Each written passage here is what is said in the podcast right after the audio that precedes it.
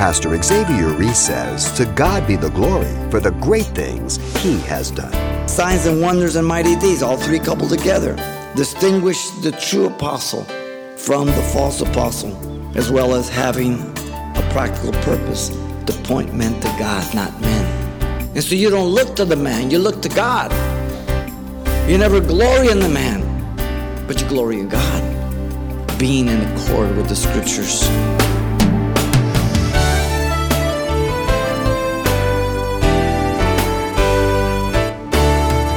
Welcome to Simple Truths, the daily half hour study of God's Word with Xavier Reese, Senior Pastor of Calvary Chapel of Pasadena, California. Scripture tells us to honor those who are in God's service, but it also exhorts those who are in leadership to remember that they are to be servants of all. Today, Pastor Xavier takes us back to his study series of 2 Corinthians as he brings us the simple truths regarding the heart of the true shepherd of God's flock. Let's listen.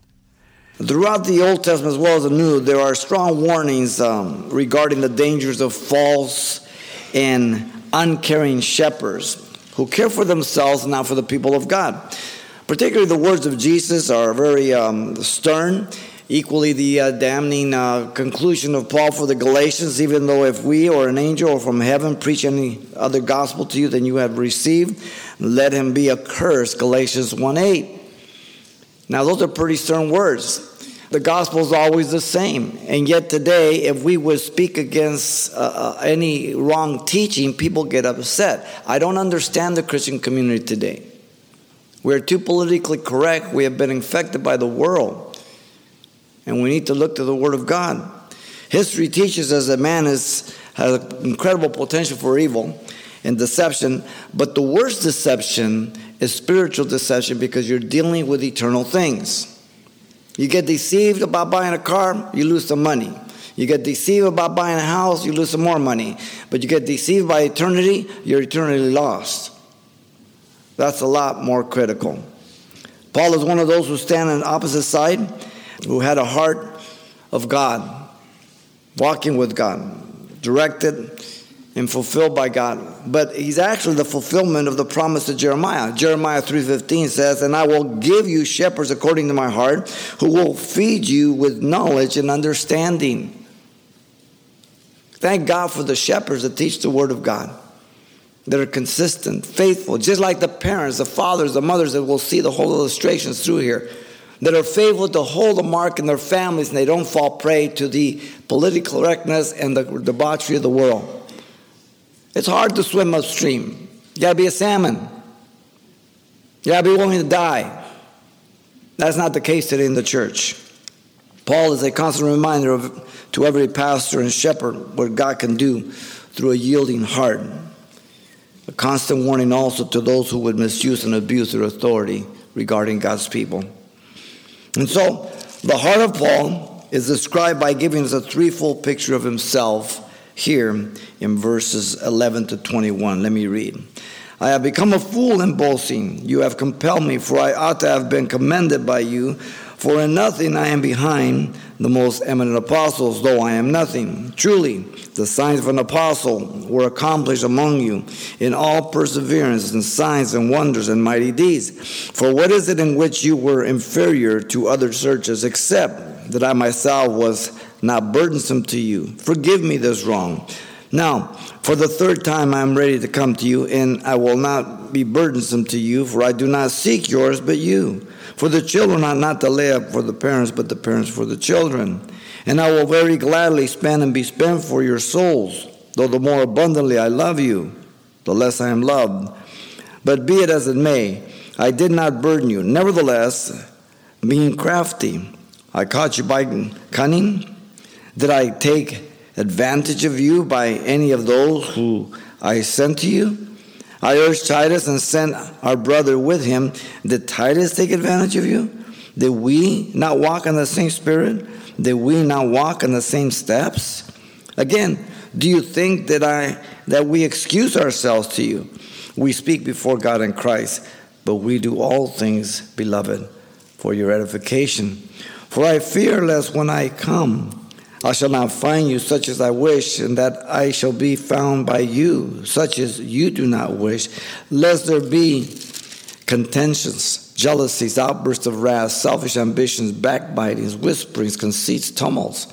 Lest when I come again, my God will humble me among you, and I shall mourn for many who have sinned before and have not repented of the uncleanness, fornication, and lewdness which they have practiced. The heart of Paul is described by giving us a threefold picture of himself through the credentials of an apostle first, verse 11 through 13. Second, the care of a father, verse 14 through 19. And thirdly, the concerns of a shepherd, verse 20 and 21. He begins with the credentials of an apostle here, 11 through 13. Notice in verse 11, the apostle Paul directed his complaint to the Corinthians. Paul affirmed to the Corinthians he had played the fool. I have become a fool in boasting. He plays the part of a fool here, as you know, boasting, bringing himself to the level of the false apostles in sarcastic irony. It began in chapter 11, verse 1. It goes all the way to verse 13 of this chapter. The word fool again means without reason, senseless, stupid, without reflection is key in these two chapters, 11 and 12. And the word I is emphatic. Boasting had caused him to look like a fool, but he was no fool. The pronoun I, if you count it between verses 11 to 21, dominates the section 21 times. He did what he never did. He compared himself to those who commended themselves, but he did so to expose their fallacy, their falsehood, and their lack of wisdom, as he declared in 2 Corinthians 10 12. He revealed he and his co laborers did not go beyond the limits of ministry, remember that God did not ascribe to them in chapter 10, verse 14. He revealed the way he endured personal sufferings for Christ in chapter 4 and in chapter 11. Incredible things. Now, notice Paul blamed the Corinthians, it was partly their fault. You have compelled me. They did not conduct themselves honorably towards Paul. They had allowed the false teachers to undermine the authority of Paul. They had allowed the false teachers to undermine his motives, and they had allowed the false teachers to receive them. They willfully received them. You, as a parent, know how irate you get when you warn and warn your children about certain people, certain things, and then they do that, and you go, What, what is in your mind? Did you not hear what I said? This is Paul. Now, notice Paul confronted the Corinthians, saying they should have defended him for I ought to have been commended by you. They had a family obligation Paul. The word out there is obligation, indicative imperfect. Even now, still, you should be, but they weren't. The church had been established by Paul, as you know, preaching the gospel. 18 months, Acts 18. They should have been the first to speak up for Paul in his defense, but they weren't. The word they're commended, as we've seen before, means to stand together, to approve, to, and it's in the present passive. It's a key word. We spoke about the letters of commendations in chapter 3, verse 1 through 3, how the false teachers came, and Paul says, I don't need letters of commendation. In fact, he said, Am I not an apostle? Am I not free? Have I not seen Jesus Christ our Lord? Are you not my work in the Lord? If I am not an apostle to others, yet doubtless I am to you, for you are the seal of my apostleship in the Lord. 1 Corinthians 9 1 and 2. Notice Paul reminded the Corinthians that this his apostleship was not inferior to those false apostles. For in nothing I am behind the most eminent apostle, though I am nothing. Don't miss that. He's not referring to the 12 apostles by the phrase eminent apostles, but he's referring to the false apostles. The context has nothing to do with that. Now, Paul did deal with the, um, in Galatians chapter 2, verse 5 through 10, when I had to deal with the Gentiles coming under the law, and he speaks about, about James and, and Peter and them as pillars of the church, but not here. He's referring to these false apostles in a mocking manner. Remember, this whole section deals with sarcasm and irony, poking fun of these guys. The phrase is, uh, is nothing. Uh, and nothing was I behind is called a litotes. In other words, he means just the opposite I am everything compared to these guys. I'm an apostle. They're not. When he had come to Corinth, he came as a full fledged apostle. He didn't become one now, he was always the most eminent, exceeding, beyond measure. Chief, this is how they presented themselves. This is how they, they, they boasted about themselves and talked about themselves. You know, like the guy that says, You know, I'm tired of talking about me. What do you think about me? The Apostle Paul had been called anointed and sent by Jesus Christ after the Damascus Road in Acts chapter 9, 15 through 16. He knew who he was. Notice he declared this in confident humility, not in arrogance and boasting, evident by the contrast. Though I am nothing. I'm the least of the apostles, he told them in 1 Corinthians 15 9 who's not worthy to be called an apostle because I persecute the church of God. Who, and he says, though I am nothing. Paul knew. He used to kill Christians, he used to imprison Christians, he used to drag them off, cause them to blaspheme. For I consider that I'm not all inferior to the eminent apostles, he said in chapter 11, verse 5. At all. When he wrote to Timothy, as he left him in Ephesus in 1 Timothy 1 12 through 14, he says, And I thank Christ Jesus our Lord, who has enabled me because he counted me faithful, putting me into the ministry, although I was formerly a blasphemer, persecutor, an insolent man, but I obtained mercy because I did it ignorantly in unbelief. And the grace of our Lord was exceedingly abundant with faith and love which are in Christ Jesus. Amazing. In fact, Paul said at one point, he says, You know, I'm a good example of the kind of people God can save. now look at 12.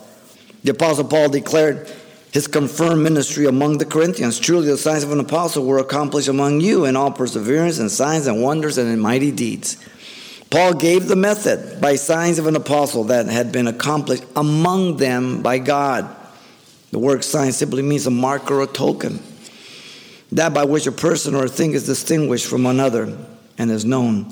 In this case, contrary to the false teachers, he bore the signs of an apostle. These signs were not told to the Corinthians, but they had witnessed them themselves as Paul was there. The scribes and Pharisees told Jesus one day in Matthew 12 38, Teacher, we want to see a sign from you. There are Christians who just chase the Holy Spirit from church to church and conference to conference looking for signs and wonders and all the miraculous, the lightning, the thunder. And if they don't have that kind of stuff, they, they, they just don't feel that they're good and right with God. They never grow up. We walk by faith, not by sight, ladies and gentlemen. And believers don't follow signs and wonders. Signs and wonders follow the believer. It's the reverse. Paul never uses these credentials of miracles or anything for his credentials of apostleship. He's making mention of them because he's boasting against these guys, comparing themselves. He just finished with the visions and revelations. These guys were saying, all we have, it. Paul says, listen, I've been to heaven, but you know what? I've never used that as my credentials. And you know what? It made me a weak man. I have to depend upon God. He had to ground me. Wow. Paul indicated the manner in all perseverance. The phrase all perseverance means to endure, constantly stable, reliable. Remember, Jesus appeared to him in Acts 18, 9 through 10. Paul was afraid. He didn't want to be at Corinth, evil city. Stop being afraid, Paul. I have many people in the city. No one's going to harm you. 18 months, God did the work. God sent him, God encouraged him, God did the work. What did Paul have to boast? Nothing. 32 years later, here we are. God called us, God anointed us, God did the work. What do we have to boast about? Absolutely nothing. Through the accusations by the Jews before Gallio in Acts 18 12 through 13, bringing before the judgment seat. Perseverance, accusations, attacks. The word of the New Testament is the characteristic of a man who is not swerved by his deliberate purpose and from it. His loyalty and faith piety, even by the greatest trials and sufferings. Paul would not shrink from the things that Christ had done through him in word or deed or to make the Gentiles obedient. He said, in mighty signs and wonders and power of the Spirit of God when he wrote to the Romans, chapter 15, 18, and 19. He only boasted in Christ, what Christ did, what Christ told him to do, and in no, nothing else.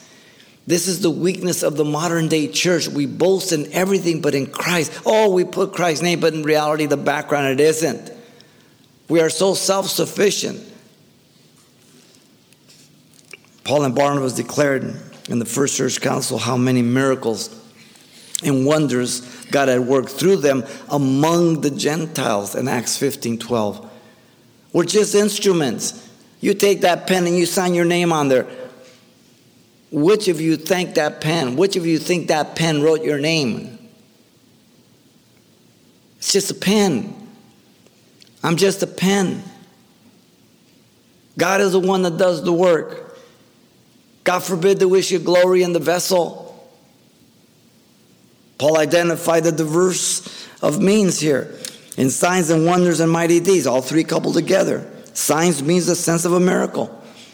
Distinguish the true apostle from the false apostle, as well as having a practical purpose to point men to God, not men. When it's a divine miracle, that miracle will point people to God, not to the man. Now, you know that Satan can transform himself to angel light. He's already said that. And Satan can do miracles too, right? So, how do you know who's doing it? If you know the Word of God.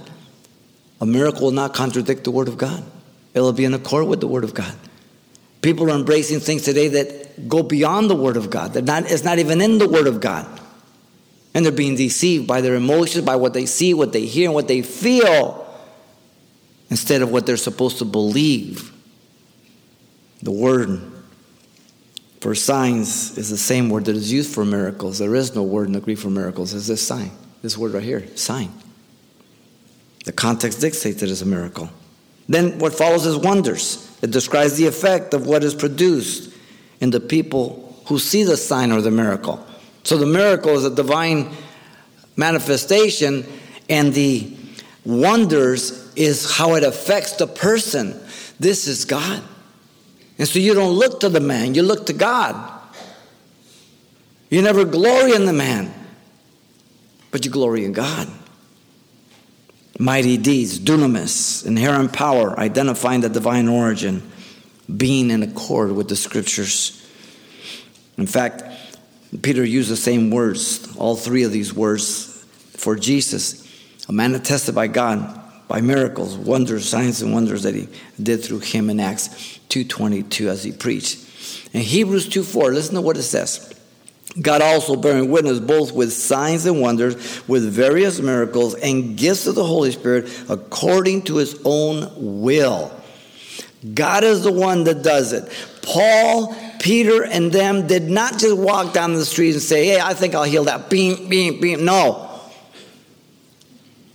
Peter and John were just going to the temple like any other day. Jesus had passed this crippled guy all the time, the lame guy, every time for three years in his ministry. Never touched him.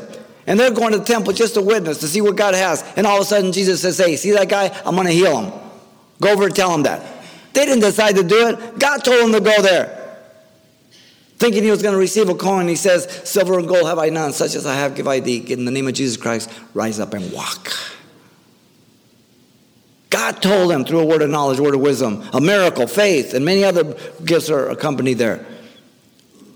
They didn't just do it. You have these guys that say healing services and, and we can perform miracles. You're smoking something. If they could do it, they would go to Children's Hospital right now. They're a bunch of quacks. And yet, in spite of the quack, God heals people that look to God in faith through those ministries because God honors His word above His name. Notice verse 13. The Apostle Paul did confess one fault against the Corinthians. Paul asked the Corinthians one question For what is that which you were inferior to other churches? They knew there was only one thing, and they knew he knew, but he wanted to remind them again. Paul indicated the one thing they had been inferior to other churches. Ready? Except that I myself was not burdensome to you. The answer is in the form of a question in an interrogatory manner, which communicates a mild reproof to them. It's a, mile, it's a, it's a kind of a, a mild slap. The answer is also, because it's rhetorical, it demands one answer yes. There could be only one thing, no other. It was the only way they were inferior. He had not taken money from them. Wow. Now, look at 13 at the end there. Paul begs their pardon. Can you imagine that? Forgive me this wrong. He revealed his pure motive of heart. He revealed to them by using irony and silliness of asking forgiveness for what could not have been wrong. If There is one thing you're inferior. I didn't take money from you. Oh, bummer. Forgive me. It's sarcasm.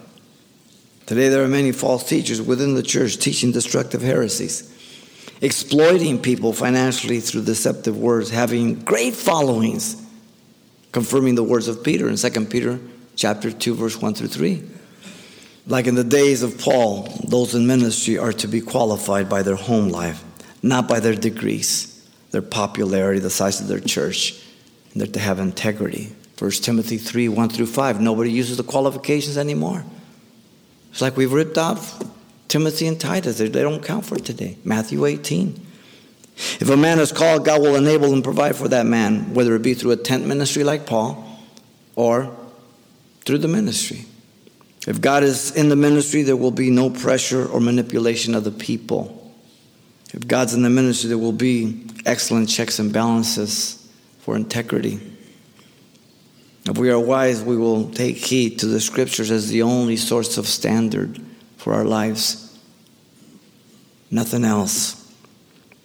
We need to understand that any man who shepherds the flock of God for the sole purpose of money rather than love for the Lord and his sheep is but a hireling.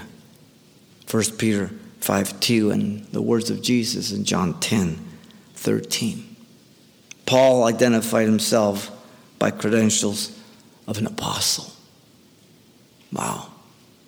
Notice, secondly, 14 through 19, the care of a father. Verse 14, the Apostle Paul's motives were clearly for the benefit of the Corinthians. Paul declared he would be coming again. Now, for the third time, I'm, I'm ready to come to you. The first time he founded the church. The second was between the first and second letter when he was at Ephesus. The third was right after this letter. He repeats it in chapter 13, verse 1. Some did not think Paul would come. The false teachers were saying, ah, in presence he's nothing. He just has a big mouth when he writes letters. Paul says, really? Huh? We'll see when I get there. Notice Paul declared he would not receive any money from them again. And I will not be burdensome to you, for I do not seek yours, but you. So the reason being that Paul did not seek the material things, because this is what they were accusing him of. But even before this, he didn't do it. He didn't take it. So they used that loving care for them as a means to accuse him. The other reason was that Paul only sought the good for the Corinthians. That's all he sought. His practice was consistent. He was going to carry on his ministry in the very same way he had done so in the past. The principle is simple and valuable. We are to love and value people and use things not love and value things and use people. We get it reversed. Pastor Xavier Reese with a clear picture about the heart of a pastor. And you can find this program online to hear any portion you may have missed. Just browse for today's date in the radio listings link at calvarychapelpasadena.com. And you can request your own personal copy of today's heartening study from 2 Corinthians as well. The title to ask for is God and a Shepherd's Heart. We have them available on CD for just $4. And why not request an additional copy of this encouraging study so you can share it with a friend or a loved one? The title to ask for once again is God and a Shepherd's Heart. Or simply mention today's date when you write Simple Truths, 2200 East Colorado Boulevard, Pasadena, California, 91107 or to make your request by phone, call 800 926 1485. Again, that's 800 926 1485. Or the address once again is Simple Truths, 2200 East Colorado Boulevard, Pasadena, California, 91107. And it's helpful when you include the call letters of this station when you contact us. And then join us for more Simple Truths next time with Pastor Xavier Reese.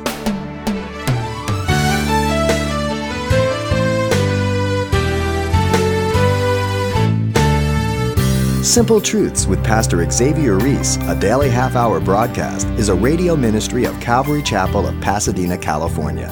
www.calvarychapelpasadena.com.